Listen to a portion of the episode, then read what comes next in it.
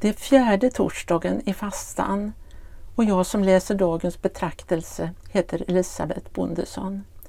Korset eller svärdet?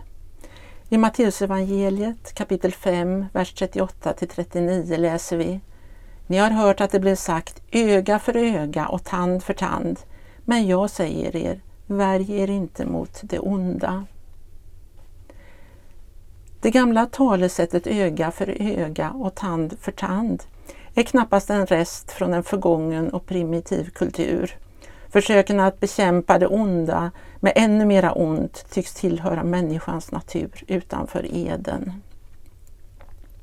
I kyrkans historia har försök gjorts att tala om rättfärdiga krig. Men hur vi än vrider och vänder på det kommer vi inte undan den järva livshållning som introducerades av Jesus från Nasaret. Älska era fiender och be för dem som förföljer er. Hur bör en kristen förhålla sig till krigets förbannelse? Den ryske munken och staretsen Siluan på Athos hade två svar på frågan. För det första Jesu Kristi universalitet. Jag känner ingen grekisk, rysk, engelsk eller arabisk Kristus, sa han. Så snart vi begränsar Kristi person, till exempel genom att dra ner honom på det nationella planet, förlorar vi allt och allt mörknar omkring oss. För det andra, kärleken till fienden. Om vi känner Kristus visar det sig genom att vi får kraft att älska våra fiender. En väg som är överlägsen alla andra kallar Paulus den hållning som också är bergspredikans väg. Värjer inte mot det onda, vad innebär det i praktiken?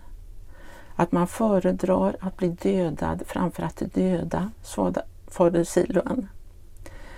Fienden kan bara övervinnas på ett sätt, besegra det onda med det goda.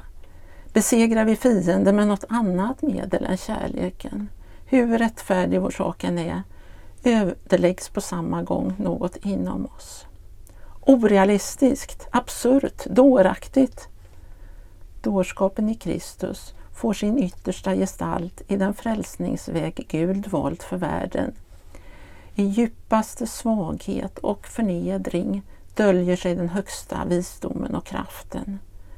Korset, inte svärdet, avgör historiens framtid. Var gärna med mig i en bön. O Gud, vi ber för dem vi sårat och dem som sårat oss. Ge oss kraft att kunna förlåta och förvandla våra prövningar till bön för dem vi har svårt att komma överens med. Amen.